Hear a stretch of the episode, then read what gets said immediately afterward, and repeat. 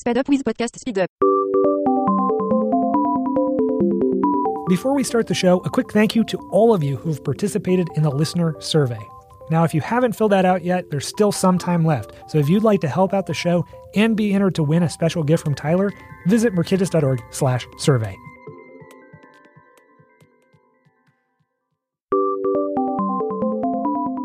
Conversations with Tyler is produced by the Mercatus Center at George Mason University, bridging the gap between academic ideas and real-world problems. Learn more at mercatus.org. And for more conversations, including videos, transcripts, and upcoming dates, visit conversationswithtyler.com.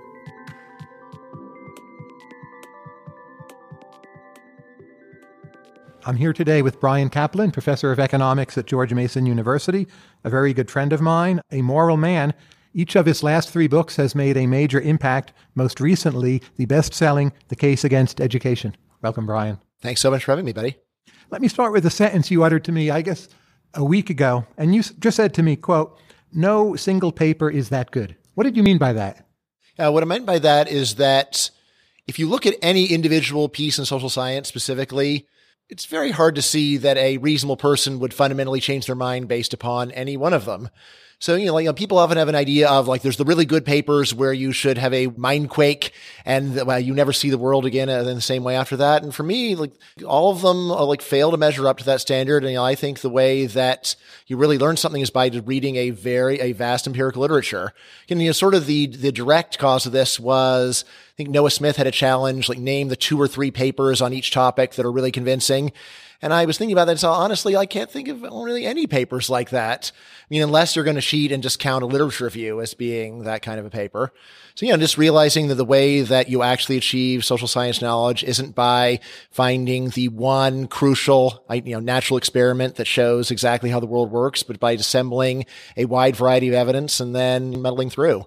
So, say yeah. you write an interdisciplinary chapter for one of your books. Mm-hmm. Tell us a little more how you do this and how you calibrate what you're reading against actual reality. My procedure, which I've been you know, you know, pursuing more and more as I go along, is you know, you know first of all, you know, like start with the big topic, right, and then just you know, you know, usually using Google Scholar, just try to find so what has anyone written on this big topic, and you know, like go through like the first twenty or thirty pages of Google Scholar views but then that to me just gives you a ballpark of what's really going on. And then I try to subdivide uh, like every topic into lots of separate subtopics and then repeat that same process of going through Google Scholar just to see like, you know, what is it that almost anyone has said about this topic. And then when I actually get the papers, then I actually will go and look at the references and see, is there more stuff that I should be looking at here? And then I get those papers and go back to Google Scholar and, you know, eventually the process does converge. So I do have, have some stopping rules for like, you know, generally don't worry too much about empirical papers written before 1980. And you also then email the people who've done this research, mm-hmm. right? Tell us about that. When I'm going through and reading papers, oftentimes I'll find that there's something I just don't understand very well or something that seems questionable. And then usually, like, you know, as long as the authors are living, I do try to actually reach out to them and get clarifications. But then, you know, the next thing is when I've got what I think is, is a good solid draft of a book, that's where I enlist my RA and say, get me all the emails of all the living people I've cited in the book so far. And then, you know, email all of them with two offers. One of them is an offer to show them the entire manuscript. But the other one, so that I'm not over on the far right side of the Laffer curve, say, or if you're busy, then I, I, could just tell you the exact pages where I discuss your work. So at least you can tell me whether I'm accurately summarizing your work or not. And you know, for me, you know, like what I do is so inter- interdisciplinary. I'm always worried about this autodidact's curse where you've read a ton of stuff, but you still haven't actually talked to anyone who knows what's going on. And this is one of the things that I try to do to deal with, you know, especially like, you know, the wisdom of a field. Oftentimes there's wisdom in a field where it's known to people who have thought about it for a long time, but they just don't write it down. And of course, that's very hard for the autodidact to find out what is the wisdom in your field that you don't write down. And again, this is where I try to reach out to people. And generally, I would say I get about, you know, like, like 15% response rate for the people saying they'll at least read something. So I feel like it does give me some good quality control. Now, one area you've read a lot in, but I think never quite focused on, is personality psychology. Mm-hmm. Hmm. What's the most interesting thing you've learned from personality psychology? Wow. Yeah, so I do have one paper on this, you know, Stigler Becker versus Myers Briggs. Let's see. The single most interesting thing about personality psychology. One thing that I think might be a good answer is that cheerfulness loads on extroversion. Right? Cheerfulness loads on extroversion. There's something actually very social about happiness And then when you read this, it makes, you know, make, makes so much sense how little of happiness seems to be about material possessions and how much of it is about having good relationships with other people. And can just think about animals. Like when I read this, I think about animals like, like the animals that laugh, they're all social animals. Like dogs laugh, chimpanzees laugh, humans laugh. It's like you never hear about like a tiger laughing these very asocial animals. So, you know, like that's at least that's one that, that's, that I often do think about is this connection between social interaction and being happy. So now let's go back in time a bit and just try to figure out how did Bryan Caplan come to be Bryan Caplan? So you grew up in the valley north of Los Angeles in a town called Northridge. How did that specific location influence you and help shape what you've become? Yeah, I know that you like to say that I'm a regional thinker, uh, just like all people are regional thinkers. I mean, when I go back, it's easier to see what was going on. And when, you know, like honestly, no offense to my friends out in Northridge, but when I get there, it's like, wow, this is just such an intellectual wasteland. No one wants to talk about ideas out here. There's no curiosity. It's again, it's so insular where people just are not curious. I mean, even what's going on outside of the state of California. I mean, it's not just like we only care about America. Californians talk about California all the time. You know, like when you read the newspapers there, it's like, what's happening in California? you know, to me, it's a lot like when you're in Canada. It's like everyone's like, "What's happening in Canada?" Like, well, why is that important? But you know, just this you know, like, the, like this navel gazing aspect of Californians. So, and you know, I mean, I see a lot of what I'm doing is reacting against that and just being you know, being you know, very intellectually curious and very interested in the world. Although, you know, not so much to me, it's reaction is just like it, it does explain why I felt so dissatisfied growing up. And again, remember, this is before the internet. So, you know, just to go to the library and be able to get a good stack of books was the best that you could do in those days for intellectual enrichment. So it was really just to envy my kids for like what a cornucopia of wonder that they have if they want a feast of the mind. Michael Huemer, who is he and why is he important, especially for you, but not only? So, uh, Michael Huemer is a uh, professor of philosophy at the University of Colorado at Boulder. I actually met him my freshman year at Berkeley when we were both undergraduates in Paul Feyerabend's ancient philosophy class, which by the way is the only class so bad I ever just stopped attending. you know, like he just didn't talk about ancient philosophy. He only wanted to talk about action at a distance. And how is that possible? But anyway, the, so, you know, I met Michael Huemer there and uh, you know, out of all philosophers, I was thinking like he came to have the biggest influence on me. There were just, you know, there were, you know, many issues that I was grappling with, a lot of it under the influence of Ayn Rand, where, you know, the more I learned in philosophy, the more dissatisfied I became. And yet I couldn't think of anything else that made any sense. And you know, Mike Huemer, as a student, wrote a bunch of essays that said, wow, this seems like it really actually solves a fundamental problem of philosophy in a way that's just so much more satisfying than any of the others. So, you know, like he was a very big influence to me there. And then over time, like he really, you know, he really built on this. So he now has this amazing corpus of work. So, I mean, for politics, he has this book, The Problem of Political Authority, which out of all the books of libertarian philosophy, almost every single one, if, if there were some non-libertarian who said, you know, like, what's a good book to read? I'd be kind of embarrassed to give them the book because like, here it is, but it's like not really very convincing to someone that doesn't already agree.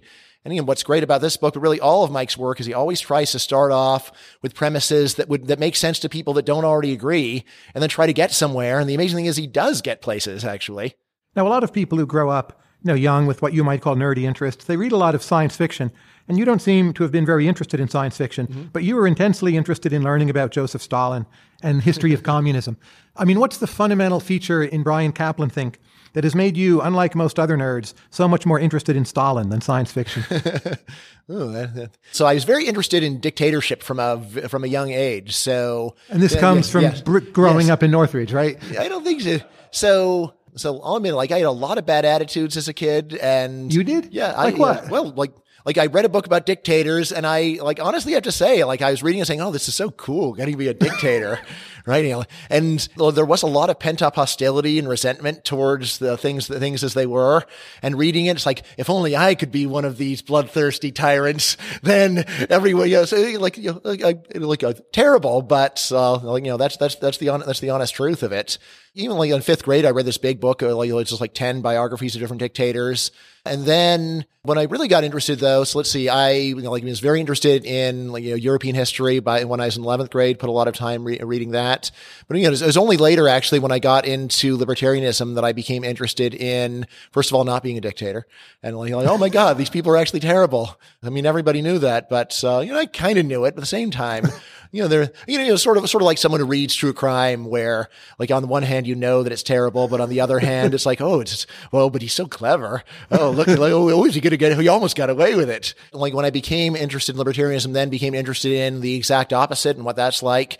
And that's where Stalin is, of course, a focal figure as at least up till his time, the, mo- the, like the most totalitarian leader in human history, someone who combined an ideology rationalizing it with a personality that actually craved it, combined with the technology that allowed it to really be done in practice.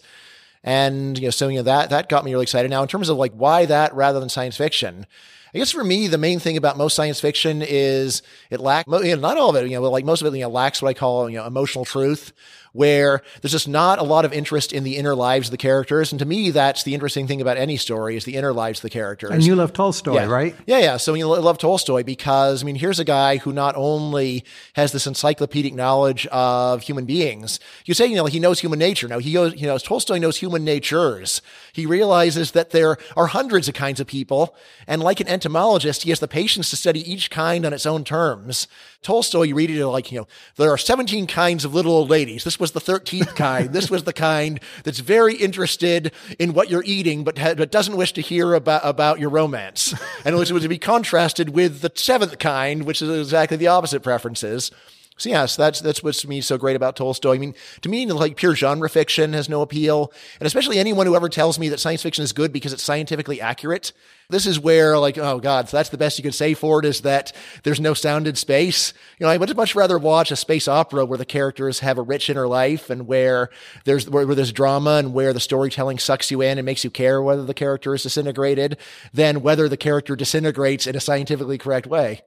When did you build the Museum of Communism? And tell us what that is. I did this in graduate school when I didn't want to do my real work.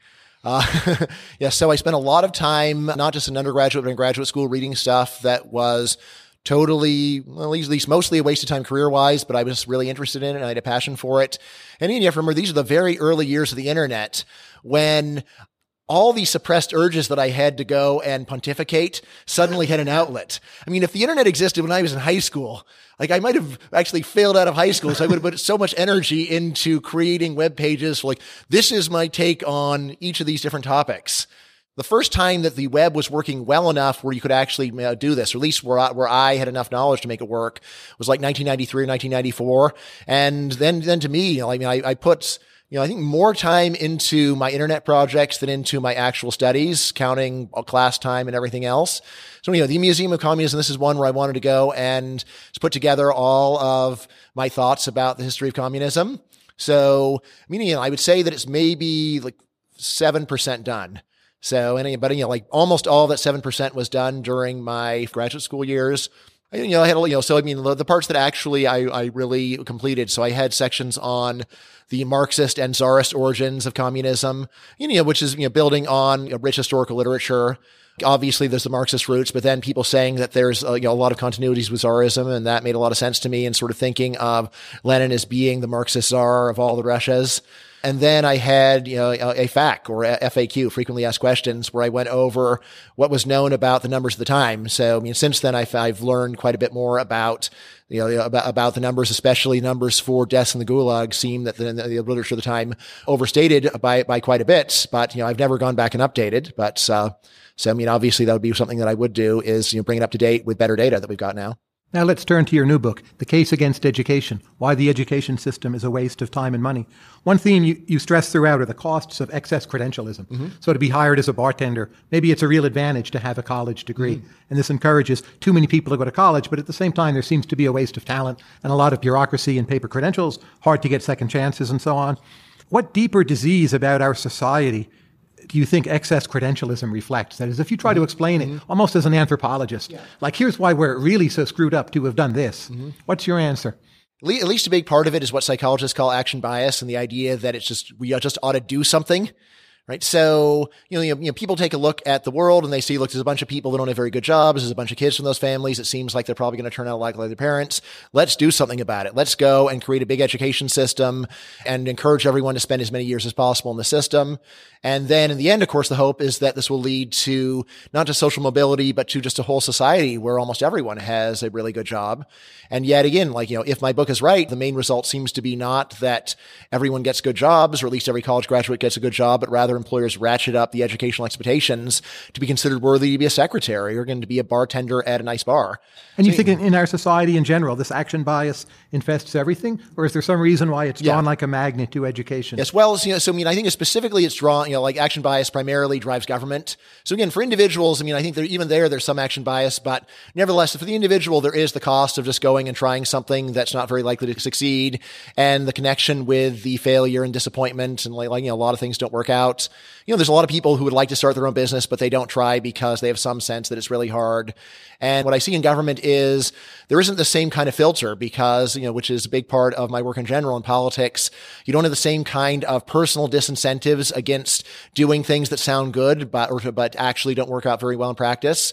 And again, especially probably even bigger than action bias actually is what psychologists call social desirability bias.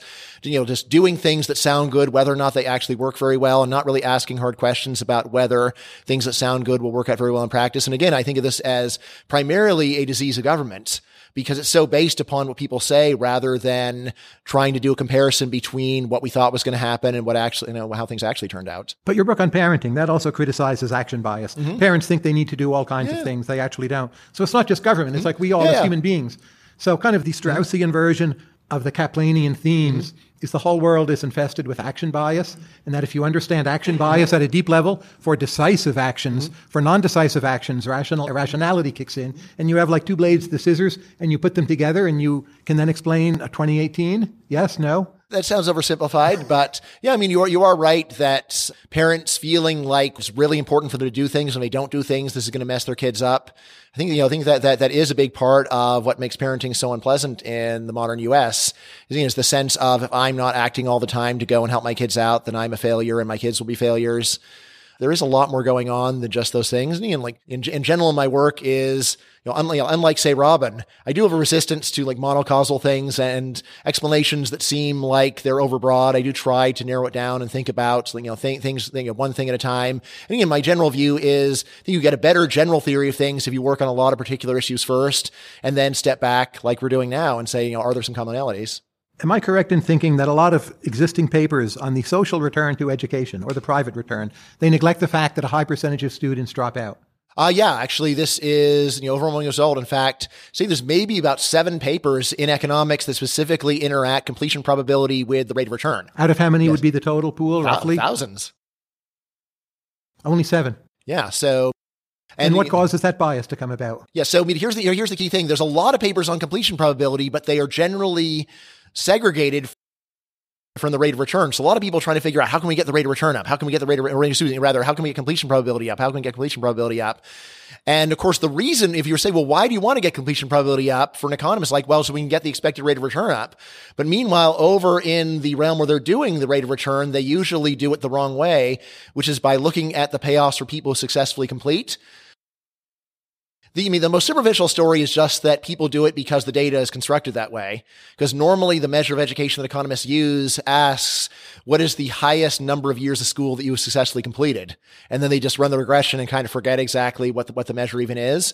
But, you know, I, I think this does reflect a general pro-education bias, especially among people, uh, know, or economists who work in education, labor economists, education economists, where they aren't, they just aren't looking that hard for reasons that education might be, might be overrated. And, and how much does non-completion risk lower the return to education? How much does this bias matter? Wow. So let's see. Of course, it varies a lot by the level. So for, you know, for high school, then then it's modest. So may, maybe reducing it by something like 30 percent. But you know, but on the other hand, for college, though, where the completion probability is a lot lower than it is for high school, then I think it's getting it, you know, reducing it by 40, maybe even 50 percent again, it's it's it's one where it's where it's not where, where there's a nonlinearity, and so it's hard just to do the the simple back of the envelope. But the key thing to remember is not only you know, so like the on time completion rate for for, you know, for full time students doing four year degrees something like forty percent. And overall, and, and, and, yeah, and, and the key to remember is you know since there's also this big literature on the sheepskin effect saying that that a lot of the payoff for college, most of the payoff comes from graduation year. This means that if you if you only get three years, you don't get three fourths of the payoff. You get maybe fifteen percent of the payoff.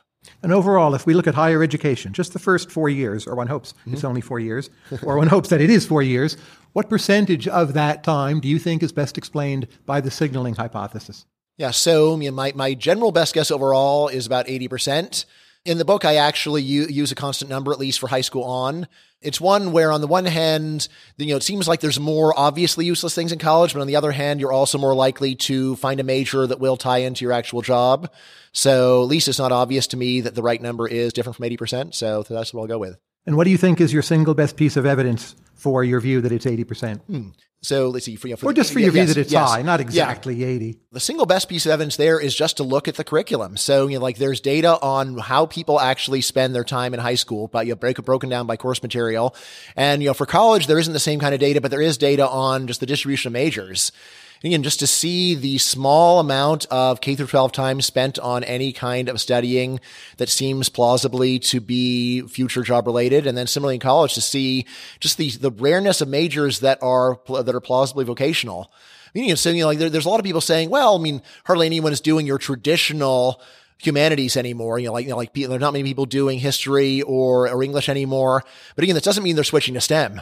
And, you know, they're, they're, they're switching things more like communications where, you know, like at first glance, you might think it's vocational until you realize how few jobs there are in that field compared to the number of people that are graduating with that major every year. Now, let me put on the table a number of reasons why some people, including often myself, haven't agreed with you as to why signaling is so important. And I'll give you the last word in each case. So I'm just going to go through a bunch of these. If we look at, say, Singapore and South Korea, they have maintained world leading positions for their economies, often in fairly advanced areas. Could they have done anything like this with, say, the levels of education they had in 1980? Yeah, I think that I don't see what the problem would have been at all. I mean, so I mean, like again, most of the education they're getting is stuff that they're not going to be using their jobs. They may have a higher percentage in STEM, so it may be may not be as wasteful as what we're doing.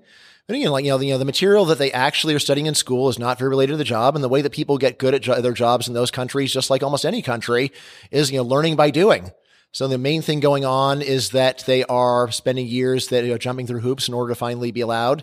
Normally, I hate it when people go and find one news story as proof of something, but there was a recent one from South Korea so vivid where even if you say that it is cherry picked, still like that you there, that such a cherry exists says something. So this was a story about South Korea wanted to hire four janitors and most of the applicants had college degrees.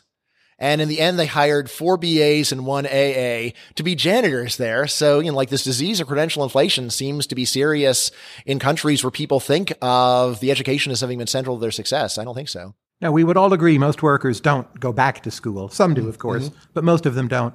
But wages change a lot over the course of a worker's lifetime. So if the signal from education is fixed, and then wages are changing for many decades, I mean, doesn't most of the wage story have to be human capital theory rather than the signaling theory? Yeah. So, of course, you know, the obvious story for change is just that people are acquiring more experience. That, I mean, again, like you could have a signal, you know, you could have a, a strong version of the signaling model where you have an idea about, first of all, average productivity, and then you have an idea about average productivity gain. And then there's not much connection at all. I think, I don't think that's right. But again, what I would say is, uh, you know, like, you know, it is reasonable to think the signaling share goes down over time. And there is evidence this is so. However, that, you know, like how, how quickly does it go down and by how much? And that's where, you know, there is a whole literature called, you know, the employer learning statistical discrimination literature where they do try, where they do try to measure this. And, you know, like usual view there is that, you know, at minimum, you're talking about a 10 year wait before you start getting, you know, reasonable credit even for your IQ, which is one of the easiest and most observable, most testable uh, traits that employers value. So, you know, it makes perfect sense to me. There's a lot of other traits where it may take a very long time. Furthermore, you know, so as you know, as I say in the book, if the model, if the model of actual employment in the real world were hire someone, see if they're good, and then if they're not as good as you thought, fire them. You know, then I think your story would make a lot more sense. But you know, like like the way that actual you know, jobs usually work is when you get someone who's disappointing, they have to be really bad to get fired unless there's a recession. And if you do want to get rid of them, it's much more common for there to be a little conspiracy between the bad employee and the employer to help the bad employee get another job someplace else As I found doing the research of the book, there's even a special word for this in what I call the termination community. The, spe- the group of people who specialize in, in firing, they call this de-hiring. No, we're not firing you. We're de-hiring you. We're encouraging you to find an opportunity elsewhere where you can become somebody else's problem. So again, like once you, once you realize this is actually a big part of the modern labor market, the idea that someone could basically go from one job where they're a burden to another job where they're a burden to another one. Well, let me pursue the speed of learning Sure. question because mm-hmm. it's important. Let's say you've hired someone or you have a new colleague or you have a new co-author. How long does it take you to figure out how good they are? Yes. Hmm. So for my own purposes, that's easy because for me, the main value of a colleague is lunch. So it takes one lunch. For you, because I'm, you know, I'm judging. I mean, so well, one lunch. Steve, one- Steve one- one- Pearlstein started yes, coming to our yes. lunches, and you were telling me within a week how Yes. great he was, right? Yes. And you have Yeah. not wavered since. Yes, because I'm not, you know, there's not a lot of inference in what I care about. You know, on the other hand, if you're, you know, if you're an employer running a business, it's not primarily about whether you like the person, although that's important too. It's like what they actually contribute to productivity. And again, there, you know, there, there's issues with figuring out how much someone is part of a team. But again, like sort of like the key thing out of this whole literature on actual firing and dehiring is that there is, a, there, there's, you know, even after the employer has full information, this does not mean it's going to be reflected in wages anytime soon. That can, that can take a lot longer because, you know, people, people don't like firing and they often conspire to help a worker that they don't like to get another job where once again they're overpaid. And then the way that actual pay, uh, pay is handled out, again, it's very unusual to do an absolute pay cut. So really, you know, very unusual to even give, give a person zero raise if other people are getting raises. So these are all things that really slow things down. So even after you've handled the purely intellectual problem of how good is the person, there's this other problem of, right, all right, how quickly does the system actually react to it and how well does that information disperse throughout the system? Talk me out of this dilemma. If the speed of learning is very quick, let's say you know in three months how good a worker is, it seems implausible that you would need 12 plus years of schooling to learn the same thing. If the speed of learning is very slow, let's say you need 10 years to figure out who's good and who isn't, then it seems educational signaling is actually highly productive mm-hmm. because it helps you slot the better workers into the better jobs. So you can kind of pick your poison, but you've got to choose somewhere on the spectrum. Mm-hmm. And either way, it seems the cost of signaling won't quite be that high. Or am I wrong? Mm-hmm. Uh, yeah, you're wrong. Uh, so, so again, like, you know, let's, let's just take for granted that, that at the end of three months, any employer can know the truth about any worker. There's still a big problem, which is what has to happen before you can work for someone for three months? You have to be hired. What has to happen before you, before you're hired? You have to actually, you know, stand out in an interview. What has to happen to stand out in the interview? You have to get interviewed. And what has to happen to get interviewed? You have to have your resume not thrown in the trash. So, you know, I think of a lot of what people are signaling is just, they're signaling to get opportunities. They're signaling to get a time to actually talk to the employer and convince them that they are worthy. I mean, so, I mean, I, I mean, I, I sort of, I really much like the analogy of getting your big break in Hollywood. You know, there are a lot of actors right now, I think, who are really good, but until they actually get a chance to star in a movie, it's very hard for them to convince anyone that they have, that they have this talent. You know, they can go and show up to try to get an audition, but again, like just to get enough of people's attention to show them and to, and to get them to put, you know, put the, put, the energy in you. And remember, like hiring people is really expensive.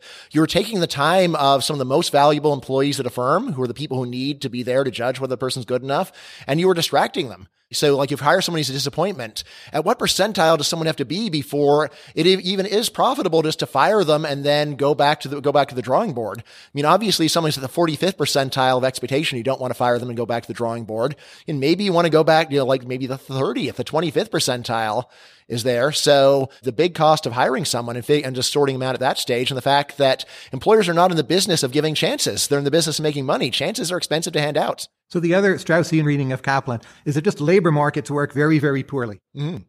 Yes, Uh, no. So, you know, like they, they work a lot more poorly than a lot of economists think and in different, and they work poorly in different ways than economists think. So there's sort of a standard list that economists have of ways that labor markets are messed up.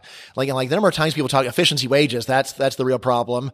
How about, you know, how about the problem of employers don't want to fire people who are incompetent? How about that problem?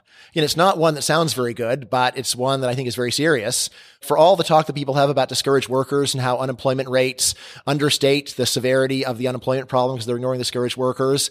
And I always ring, all right, sure, but what about the megalomaniacal workers? The workers who think that they're too good for any job for which they're actually qualified for, and they keep searching around and staying in the numbers, even though it would be like me claiming to be an unemployed brain surgeon. Like I'm not an unemployed brain surgeon. I'm not a brain surgeon at all.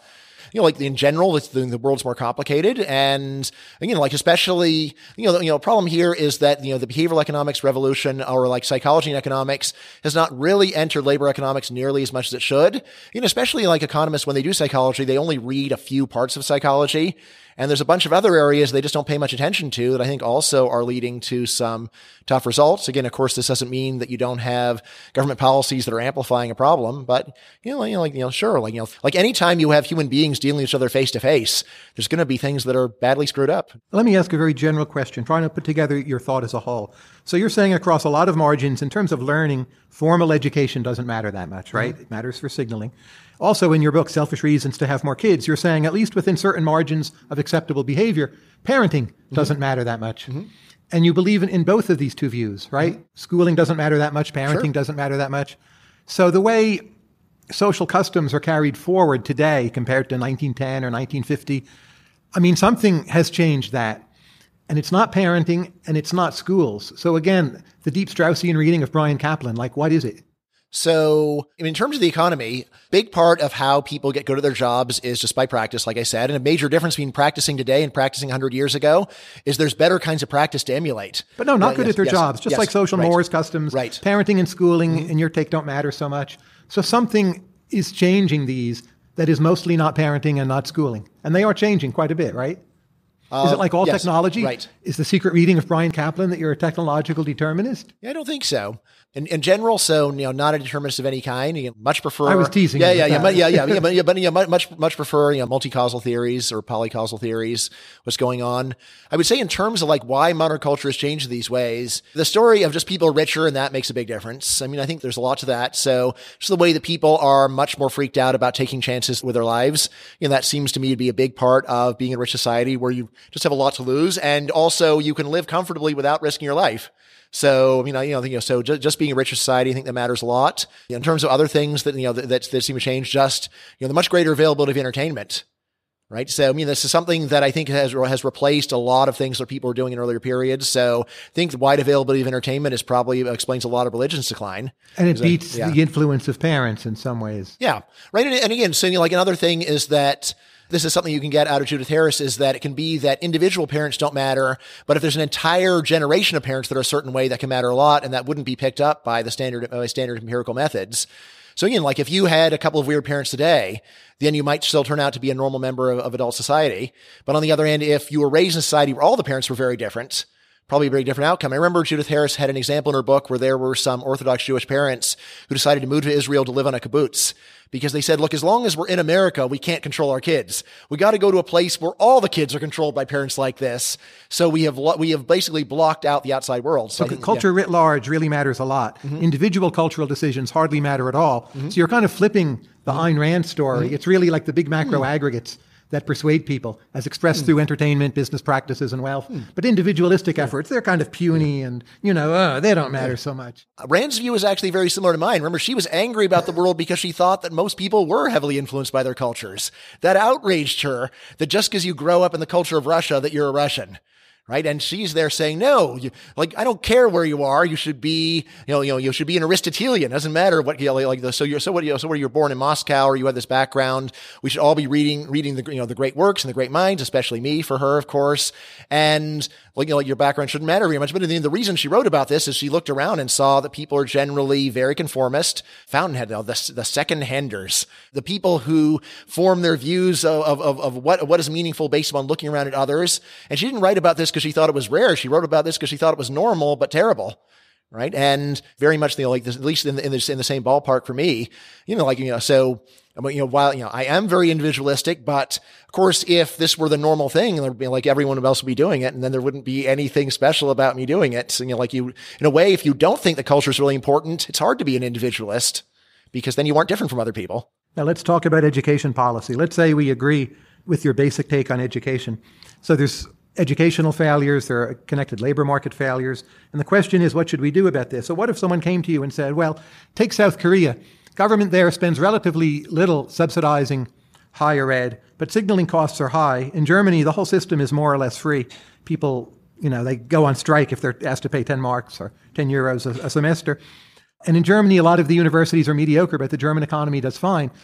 So isn't the solution to too much signaling, in a sense, to nationalize the sector and lower quality and get people less interested in it? Yeah. So I think this is a classic case where there's multiple admitted variables. So when someone says, look, you know, the government funds it all, but they don't spend very much. And so the way to get spending down is for government to increase spending. You know, I think that is one of the strangest inferences I've, I've heard in social science. So like, you know, government spending is generally going to be piled on top of whatever, uh, whatever other spending is there. So we see that there's countries where, where, where like the total spending is low, but government spending at all, I wouldn't say this shows that government spending reduces spending. I'd say that government is spending in countries where otherwise they're just, you know, the private demand would have been lower on its own you know, in, in terms of, but this is especially here for America. So like, like in the U.S., you know, like a you know, fun fact, you know, the, you know, it seems like the U.S. basically spends as much as a share of GDP on Medicare plus Medicaid, taking care of a small part of the population, as a lot of other countries do, taking care of the whole population. So you might look and say, wouldn't it be great if we just did what other countries did? And I said, well, is what other countries do to spend in an American style for everybody or is it to go and spend in the style of other countries on everybody? Again, so I think what would happen in the US or really almost any country that were to follow your advice is that they would just have even more spending. So again, like, especially like if the US, if the US had government, you know, like, like took uh, socialized medicine, we wouldn't have, we wouldn't even have Medicaid for all. We would have Medicare for all. Americans would be horrified at the idea of anyone getting anything less than the very best treatment. And the cry of death panels is, has enormous resonance here. So, general point government subsidies incre- increase spending. And if it seems like they don't, it's probably because you haven't looked closely enough. Have K through 12 vouchers underperformed? And in general, how do you interpret that data? I would say yes. So this actually uh, barely appeared in my book because it was, was not really central to any of the topics I was talking about. But my understanding of research on K through 12 vouchers is a lot of people thought that they would substantially raise standardized test scores. And it's hard to see a big gain there. Now, you know, again, this is puzzling because it sure seems like there's way better ways to improve test scores, starting obviously with just teaching the test right? Which, um, you know, many people say people are teaching the test all the time. And whenever I actually look at my kids' schools, like, what are you talking about? There's like three practice tests. If I wanted to teach the test, there would be a hundred practice tests. That's how I would, uh, would handle it if you told me get test scores up. But, uh, you know, I think the main thing that we learned from this is that most parents don't care about test scores. When you give them a choice, they aren't looking around for the school that will raise kids' test scores the most. They're looking around for uh, for other things. Again, like part of it is just convenience or location. Again, probably another big part of it is whether the kids are happy. So I'd say that I think I think we agree this is actually one of the most undervalued benefits of school choice is just giving kids some options so that kids that are that are crying and miserable at one school can go and take that money and go to another school. Now, if there's overinvestment in education, you talk about changing or getting rid of some subsidies. Could you imagine there being a role for government in making the signal more continuous or more convexified. So, for instance, you could allow federal funds for certificates rather than just degree programs. You could imagine governmental nudges to give people a three year option, a two year option. There are a lot of one year alternatives to colleges popping up, the way two year community college could be treated. There seems to be a lot we could do, but maybe aren't doing, to create or produce signaling options that waste fewer resources. What should we do there? What I would say is, you know, like def- definitely were some experiments right? And you know, like when you're spending an enormous amount of money, you can take off 2% of it and then use standard social science random assignment to really learn something. I mean, there's been pointed out that like a, a, high percentage of government spending on healthcare is for medical research, but only a very small amount is for of education spending is for education research again, like the, the main disappointment there is despite all the education research, it seems like it's not very often actually used for any kind of education policy. Medical research, you might have a similar pessimism, but I don't think it's as bad as that at least.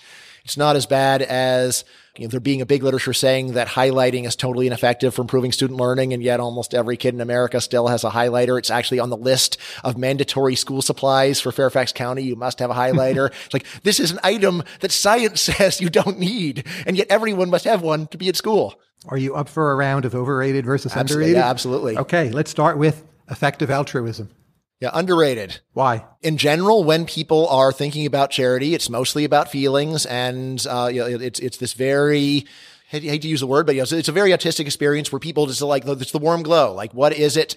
Uh, you know, does this make me feel good? And again, effective altruism is all about let's try to get some actual measures of how much good is being done and to raise the status of that. So rather than thinking of someone who asks how many lives this is going to save as being a Vulcan who doesn't really care about people, to, to reframe that and no, he's someone who cares a lot. That's what you would do if you actually cared about people. I know that we, you know, we, we talked about this, we, you know, we blogged about it. I mean, I would just say that remember, like most people have never heard of effective altruism, so it's totally underrated relative to almost anyone else. I mean, if you were to go and look at the main philanthropic societies of the United States, how many of them have ever heard of effective altruism? I think it's just like some nerdy thing out in the Bay Area. So, you know, like the general idea of trying to go and spend money in a way that does the most good and using science in order to accomplish that, that seems, it seems great. And I, you know, like the idea that this would, like, isn't a, you know, a generally good approach seems very, very odd to me.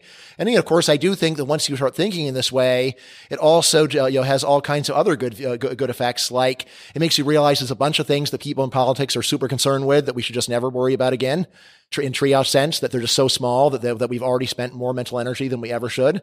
And there's a bunch of other things hardly anyone worries about that we should think about a lot. Socrates, overrated or underrated?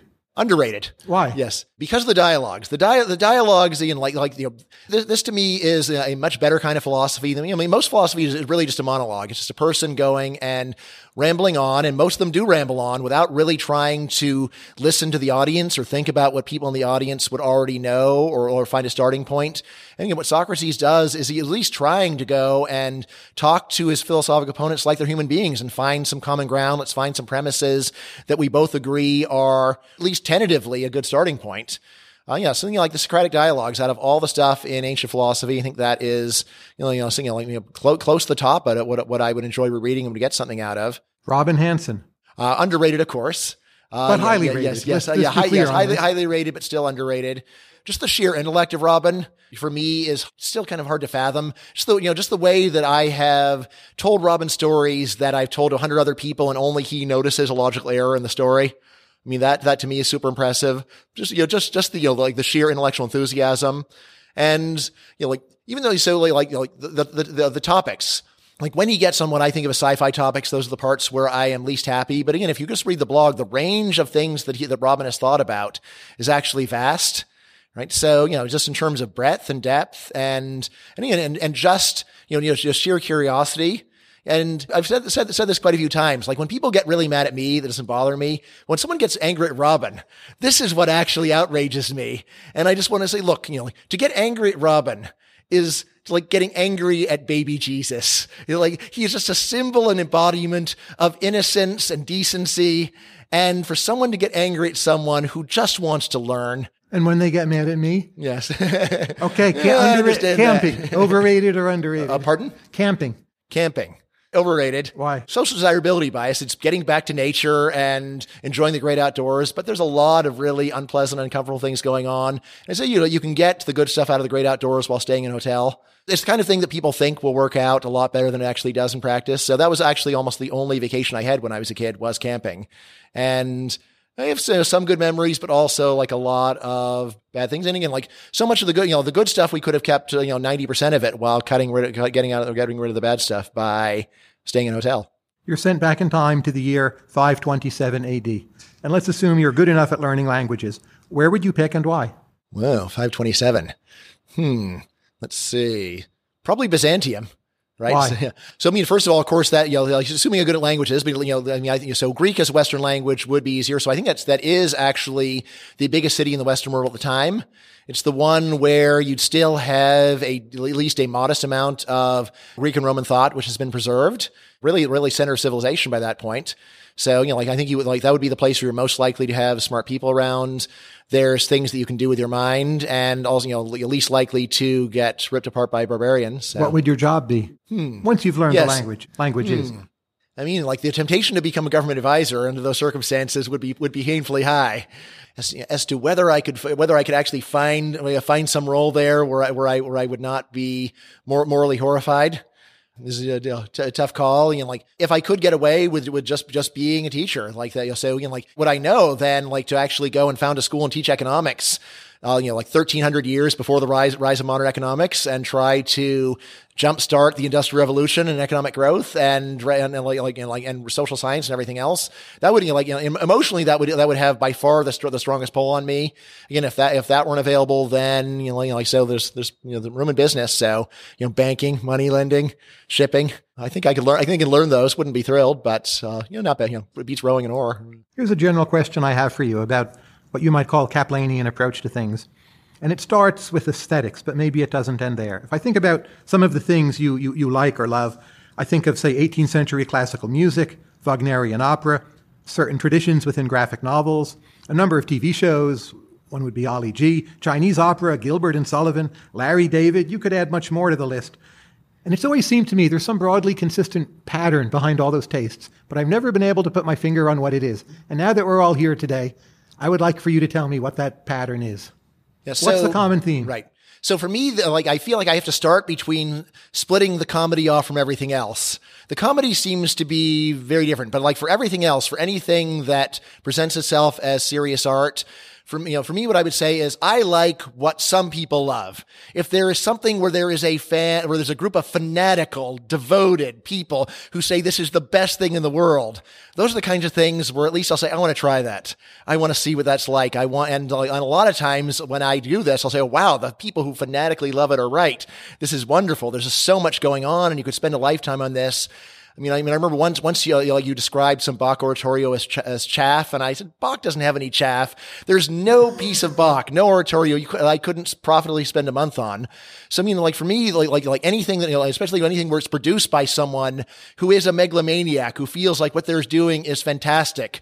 Again, I think about, you know, Wagner's term for his work, the, the Gesamtkunstwerk, the complete artwork. You know, I, you know, I, Richard Wagner, have composed the music. I've done the libretto. I've done the stagings. I've done the casting, everything. This is all reflection of me, Wagner.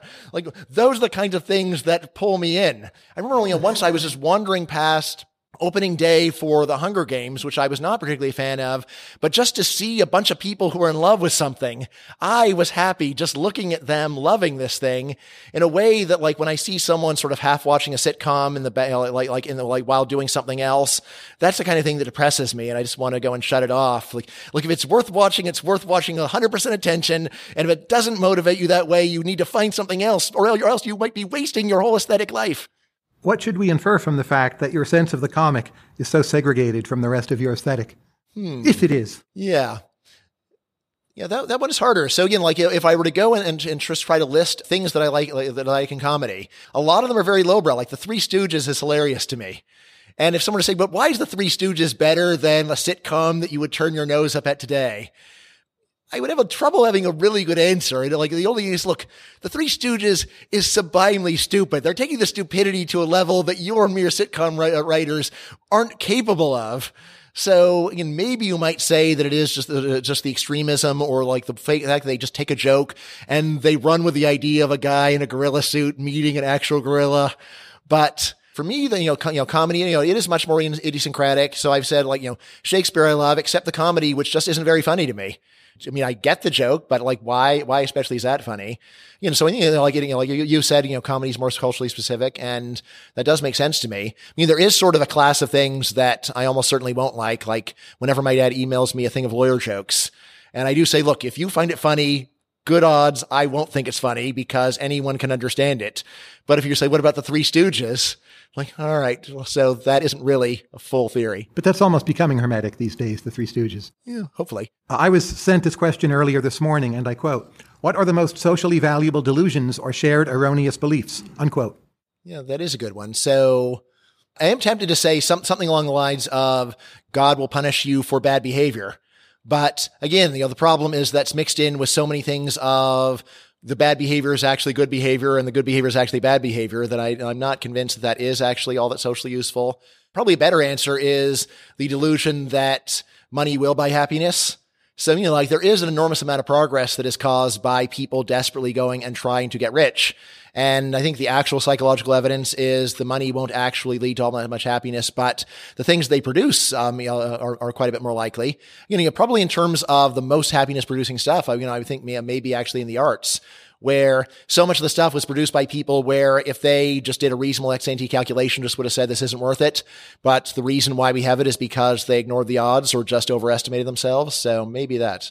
And a follow up question from the same source quote, which mistaken shared beliefs would he like to see adopted? hmm.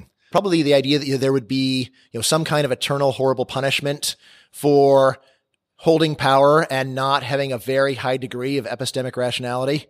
So especially if the review that God hates a politician who uh, who takes any action without calmly and studiously studying the facts, and that God will punish you in a way that voters never could.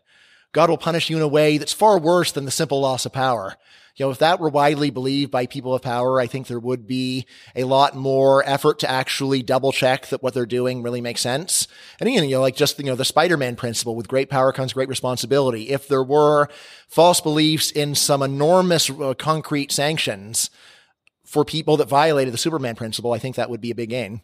Our mutual colleague, Daniel Klein, writes to me a question, quote, do direct and overall liberty ever disagree? What are the most likely or important areas of disagreement?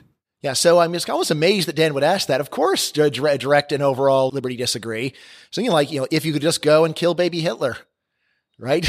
kill baby Hitler. That's great for the freedom of the world, but he's just a baby. He hasn't done anything yet, right? Or, you know, more obviously, if in, you know, so, you know, like, you know, say in like 1928, if the German government had just rounded up all the Nazis and, or at least all the leading Nazis and just executed them without trial. I think that would have been a big gain. I'm always impressed. There was an incident, I think around 19, 1940 uh, when the Romanian government just took the, like all the leading, leading brass in the Iron Guard, which was the main Romanian fascist movement. They had a lot of them in jail already. And without any warning at all, they just sent them out to a forest and they murdered them all. Right. And I read that. I said, wow. All right. Well, um, you, you know, probably a bunch of these guys hadn't done anything yet, and yet you know, like if you know like how th- bad things were in Romania, if you know anything about the Iron Guard, I think it very likely would have been quite a bit worse. So anytime there's you know like a small number of power hungry people where there's at least a moderate risk that they're eventually going to get to do what they want, just to go and kill them preemptively, I think like you know it's, it's uh, that that that's a tough one. You know, and in terms, uh, and then of course once you've got that, then if you were to go and do censorship for people like that, that's not, that's another one of the more obvious ones. You have a famous piece called "The Idea Trap." Could you outline how it might illuminate at least some parts of 2018? Uh, yeah. So the motivation of the idea trap is twofold.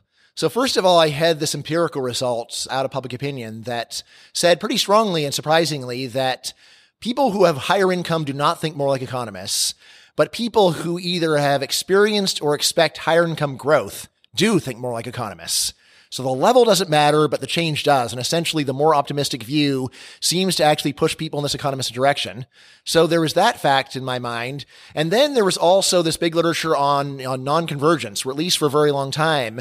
Economists were expecting that poor countries would tend to catch up to rich countries. And then they look at the data and weren't seeing it happening right? And then, you know, you know, then, you know, further, there's this literature saying, well, at least a lot of the reason why this is happening is that uh, countries that are poor just very persistently have bad policies. So I took these three facts and said, let's come up with a little model. And the model will have three variables, uh, which we'll call you know, growth, policy, and ideas. And and the, and the model will have, will have the following laws of motion. So like, you know, good ideas cause good policy, which is almost a tautology. And, you know, good policy causes good growth, and that's almost a tautology. And then the last thing is what, how does growth affect ideas? Right? And what I said is on the usual, uh, on the sort of the usual view that if you have bad growth, then people realize they're making mistakes and then ideas get better. Or on the other hand, maybe if you're having good growth, people sort of get, uh, said, well, like we, we can afford to live a bit and we don't need to worry about this so much. So ideas get worse. So in that model, actually, that actually gives you uh, growth convergence. And basically all countries tend to be mediocre. But I said, but if we tweak the model so uh, in in light of that public opinion finding, where well, suppose good growth actually gives you good ideas, bad growth gives you bad ideas, this actually gives you a model with multiple equilibria where you can have one equilibrium where everything is good. You have good policy, good ideas, good growth, all mutually supporting each other. Or you could have bad ideas, bad growth, bad policy, all mutually, mutually supporting each other. And in terms of 2018, at least a story you might tell in a lot of countries is there's countries that are in that are in the bad equilibrium where they've had say they have like some bad growth, which then led to you know bad ideas, which I like and generally in the paper I equate with populism, leading instead leading then to populist policies. 2018 is not is not that great just because the actual for most countries growth is good right now. So again, like it, made a lot more sense during the Great during the Great Recession when there was bad growth and then there were a lot of kooky ideas coming around. In a way, I would think of the last few years as cutting against my model, just because it seems like people are getting very angry and very populist when it's hard to even find what the supposed cause of it is. Maybe it's just your model with a 10 year lag, though. Is that possible? Yeah, I mean, so, you know, like, you know, my general view is once you can put a 10 year, 10 year lag into a model, then you don't really have much of a model. Then you, uh, then you really have some, an unfalsifiable mess. In a way, like I did talk, you know, the only way that la- the, the role that lags played in the model was to say, why is it the countries that have had good policy tend to keep it over longer run despite this? And I said, well, so, you know, like if you have a good natural intellectual tradition, you probably have a higher chance of bouncing back to good ideas. So, you know, like a country like the US, if you have bad ideas in the 70s, just the fact that it has a better tradition makes it more likely that they will, will we'll get, we'll get back out of the bad equilibrium or like during the Great Depression. There's a revival of, be- of better ideas, you know, a- afterwards in a way that you wouldn't expect from a country that had never been any better. What is it that you understand about Stalin, at least possibly, that maybe most other economists would not? Probably, probably the, like the single best, uh, best thing is that Mark Stalin was, in his own way, a sincere Marxist-Leninist. The ideology is not just a rationalization for totalitarianism. It's not just a rationalization from to loot the country or anything like that. Again, like, you know, so like all like all the historians who know the details of Stalin's life will say he lived very modestly. He slept on a cot. Like he wasn't like a tin pot despot going and building palaces for himself. So, you know, I think a lot of economists would just assume that the guy is, you know, is, is living high. Instead, it seems very much like it's the, it is power or not any kind of conventional luxury that he cares about. And that not just the general goal, but even very small policy details seem to be heavily influenced by Marxist-Leninist ideology. And again, really what you have to look for in Stalin's career are the counterexamples to this. So in the myth of rational voter, I, I do did actually find one counterexample where it seemed like Stalin did dump the ideology, and this was on the nuclear program. Because, you know, like Stalin sent Beria to go and talk to one of the leading Soviet nuclear, nuclear, nuclear physicists, I think it was uh, Kurchatov, and he said, so, is it true that the relativity theory and quantum mechanics are idealist? Which is something where you have to know a bunch of Marxist-Leninist philosophy even understand what the, to understand the question. And then the, the, uh, the Soviet scientist says, well, if they're idealist, if that's bourgeois science, then nuclear weapons are bourgeois science too. And then, all right, fine. Well, then, then forget philosophical objections to relativity theory and quantum mechanics. If this, the science lets us build a nuclear bomb, I don't care what the philosophy says. We're, we're, we're just going to believe the science. But you know, like cases like that are fairly rare. And really what, like the more you study Stalin's career, you do see even like bizarre doctrinal things like the farmers are counter revolutionary. Like, what are you talking about? But it's like, well, like, so we have to go and set up a system based upon this. And that's very important to Stalin in a way that it's, I mean, it's almost hard for, for almost anyone who isn't a Marxist Leninist to really realize. Because, you know, like usually Westerners don't have such a shallow understanding of, of the philosophy. They don't realize how much of it is all part of this bizarre package. They think it's just about high levels of redistribution, and that's not the story. Now, we started this conversation with the Bryan Caplan production function, so we're going to close with it. We have a little bit of time left. Three questions about you. First, how do you make yourself a good teacher? Let's see. So, you know, like for me, for me, any class begins with writing the notes. So I write extremely detailed class notes where I try to distill everything that's worth knowing about the subject at the level of the students. Once I come up with a set of notes, I don't tend to change them very much, uh, the written parts. Then when I actually teach, uh, you know, then I do a lot of improvisation. Often it's like whatever I was thinking about yesterday works its way in the notes in, the, in, in terms of examples. But, you know, another big part is actually just trying to talk to the students like human beings and find anything in their experience that relates to what I'm actually talking about. Uh, the older I've gotten, the less popular culture I have I, I, have in common with the students, so it does get harder. But you know, Simpsons, fortunately, thank God, is still watched by students, so there's that. Or again, like I'll often just start with asking them questions. So one of the main things I learned from my students for the case against education was just saying, all right, so how many students here have a job? And at George Mason, I say 80, 90% raise their hand. And how many people have a job where there is a person there that everyone agrees is incompetent? And almost every hand stays up like, hmm, that's pretty interesting that almost everyone is at a job where they will say there's someone who's known to be incompetent. And again, that's actually did get me searching. So what have researchers actually found about this? And quite a bit. What is the ideological Turing test and how do you use it to improve your own knowledge and understanding of things? Yeah, so the ideological Turing test. So this is an idea that I came up with something like five years ago. So I mean, there's the original Turing test, which is it's you know using artificial intelligence, and basically it says that if so uh, if people can no longer tell the output from a computer from the output from a human being, that com- that AI has passed the uh, has passed the regular Turing test. And I was saying, so you could actually do a similar thing for a human being, and you could say, you know, is it possible for you to successfully mimic some, uh, you know, you know, the holder of view that you disagree with? So sort of, sort of jumping off of Mill's famous line of he who knows, knows, only knows his own side of a case knows but little of that. But again, the key thing about the idea is that it's a real test.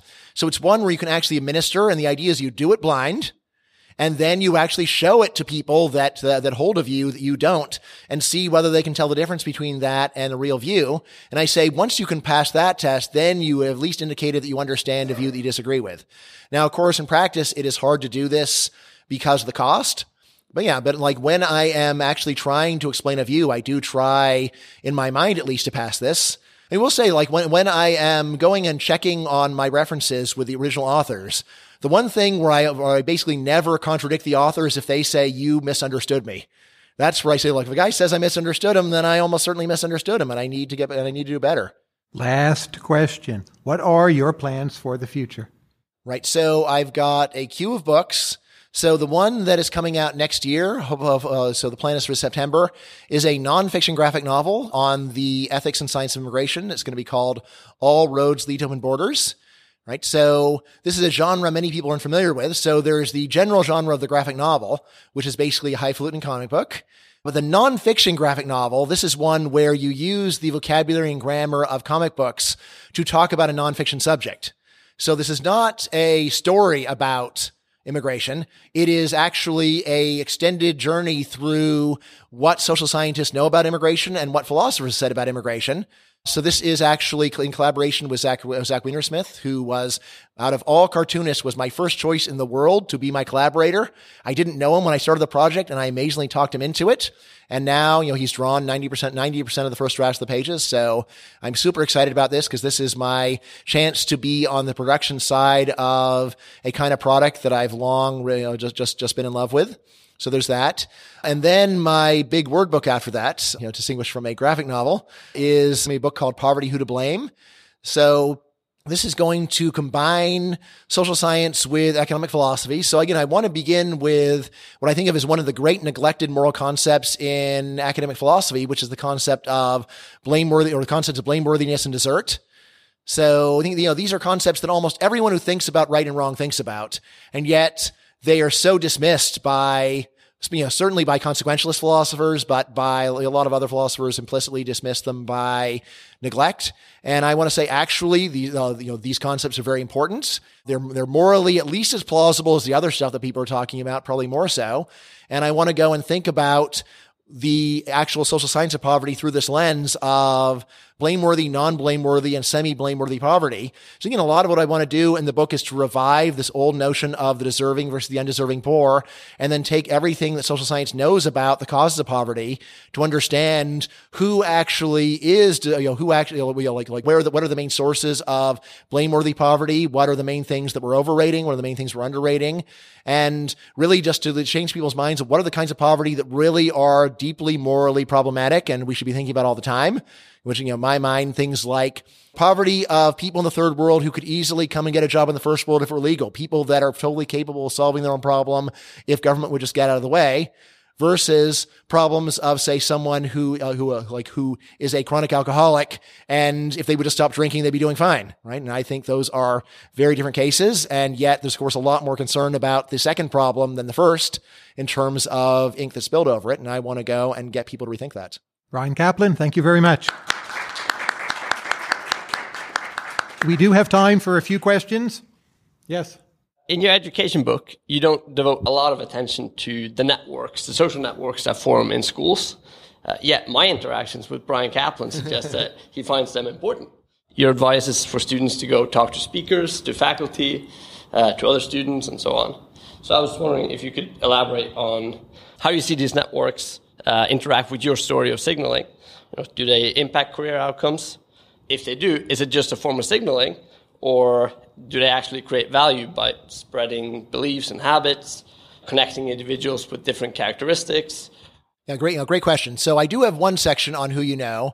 And again, this is this is a subject where I spent a lot of time reading sociology to find out, you know, so, you know, they actually empirically study this quite a bit more than economists, at least for, uh, for labor markets. So definitely true that social networks are hugely important for the labor market. You know, a, a pretty commonly cited factoid is that about, about half of people got their job because they knew somebody. But this does not mean that the social networks that people are getting in school are very helpful because there, there's a couple of other key qualifiers, namely the kinds of social networks that are kind of social ties that are very helpful. Either it's people who totally love you, like close relatives, or it's people who are in your exact field right? So, you know, for a graduate student, then I would say that the social network is hugely important because especially if you want to be a professor, then your professors have the job you want and they know other people have that job.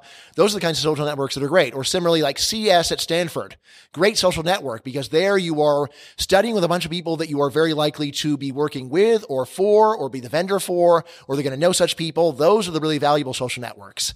However, the problem is that most college majors are so loosely tied to any occupation that it is phenomenally unlikely you will ever have, that you ever work again with someone that is a fellow student or the professor. So if you're an English major, the odds that you will ever get a job from a fellow student very low, that you will do a startup with another student low, that you will hire someone else, that your professor can get you a job, unless of course you want to be an English professor, in which case that's great. So again, like I would say is that social networks in general are very important. Academic ones, I think, are grossly, grossly overrated. The people usually ask this question are like Silicon Valley people.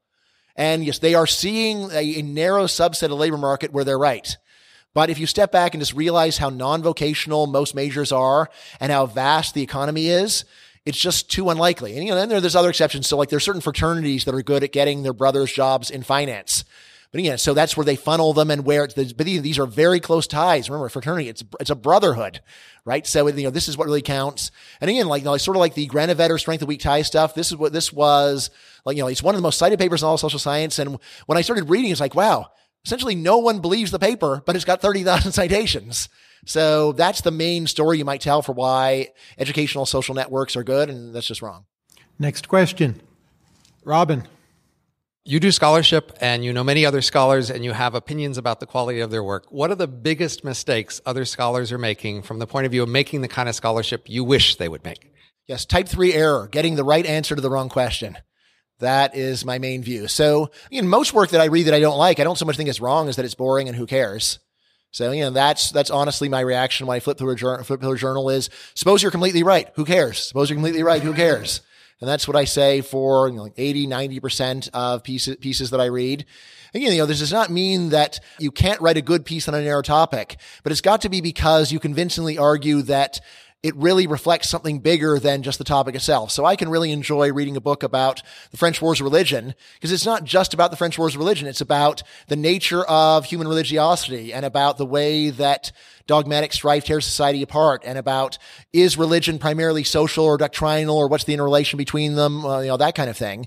So, know, you know, to me, that, that's the main thing is just that it's boring and who cares. I mean, you know, again, I think the second biggest thing is just the focus on disciplinary boundaries, where people usually, if they're going to read, they only read within their field. So economists read economics. And again, even that's kind of optimistic. Usually read within your subfield of economics or your sub subfield. What I always say is, look, don't, you know, like, if you really want to understand something, don't read what other people in your, in your, in your niche are doing, or have read. Read what anyone who has thought about the issue has read and, and is quite likely to learn something. And I mean, now again, ultimately, I will say this, I think it does come down to academic incentives because those people in your, in the, in the fields that people aren't reading don't help you. They don't do stuff for you right? And you know, like, honestly, I think most scholars are primarily about career advancement. I don't think there is that much curiosity. I remember this is actually one of the things that disturbed me most when I became an assistant professor. When Tyler started telling me all about all these backstories about professors, so I finally I get to get behind the curtain and like not anyone in our, our department, but other departments, other others, and just finding out, you know, the, the thought of someone that started off really curious and in the end, they're just consumed with this pettiness over someone not citing them and, and and like, well, why do they care? Well, like, they, you know, like every citation translates into like a statistical hundred dollars a year. This kind of mentality, it did horrify me at the time. And you know, I've gotten over it. But still, this is the kind of thing when I step back is, you know, like, I think you become a scholar to go and advance human knowledge on important questions and I just don't see many people doing it or even using the methods that you would want to use, which is step one, go and read what anyone who's really thought hard about the question already knows. One more question. Yes. I know that you've been stated that there's not a lot of crossover between psychology and economics, and you'd like to see more. For somebody who may be interested in looking at that bridge there, what is some literature that you'd be, you know, recommending for them? Yeah, sure. So just the outset, sometimes when I say that economists don't know, you know, don't know enough about a subject, people get mad at me and they, and they, and they say, Oh, you've ignored everything we've done. I, I haven't ignored everything you've done. I'm just saying it's not enough and there's got to be more. However much, how much there is, I, I'm aware of that stuff. Economists mostly just read one sub-area psychology called, you know, cognitive psychology and, you know, like some other areas that I, that, that are all worth reading, at least for, depending upon what area you're working on. So, you know, like personality psychology you know, human personality is really important. It explains a lot of things about the world. Human beings are quite different from one another. So like, you know, Becker and Stigler tried to go and come up with a model of the world where you never mention differences in tastes. Personality psychologists have documented very strong differences in taste between human beings. Differences all the way. There's like human beings of everyone from someone who would kill themselves so they couldn't be a rock star with thousands of fans in front of them every night to a librarian who just or a hermit like these are all human beings. This whole range of level of desire interaction is seen in the world. Right. So just realize like, you know, like, you know, there's every, you know, there's everyone from me to someone who watches football all day, like that whole range. So just realizing that. But then you know, like, like in terms of like even areas that are more narrowly. So of course there's educational psychology. It's a big area in psychology where they answer questions that education economists or education economists should be interested in, like how do people learn and how much can learning really explain? I mean, one thing I noted in the book is that when I started telling economists, well, how can the human capital model be right, given that most of what people learn in school they never use on the job? And this is what economists who would never deign to actually read educational psychology would just say, well, it's like learning how to learn. Yeah. And you realize that educational psychologists have been studying this for 100 years and they think something different right? And they don't care. And then the last, there's industrial psychology, right? The whole field of psychology uh, where they do things like measure job performance. How do we measure this? What predicts it? How are firms organized? How are promotions done? You know, this, you know, like, you know, it's, it is a mass, uh, massive information and data that economists really, really could easily get if they would just go and take a look. They, wow, they have their own journals. There's journals of industrial psychology. Shockingly, how many labor economists have ever even bothered to crack open such a journal? I don't think it's very many, but, uh, you know, shame on us. Thank you again, Bryan. And if you like this conversation, do subscribe to our podcast, Conversations with Tyler. Thanks for listening to Conversations with Tyler. You can subscribe to the podcast in iTunes, Stitcher, or your favorite podcast app. And if you like this podcast, please consider rating it on iTunes and leaving a review. This helps other people find the show.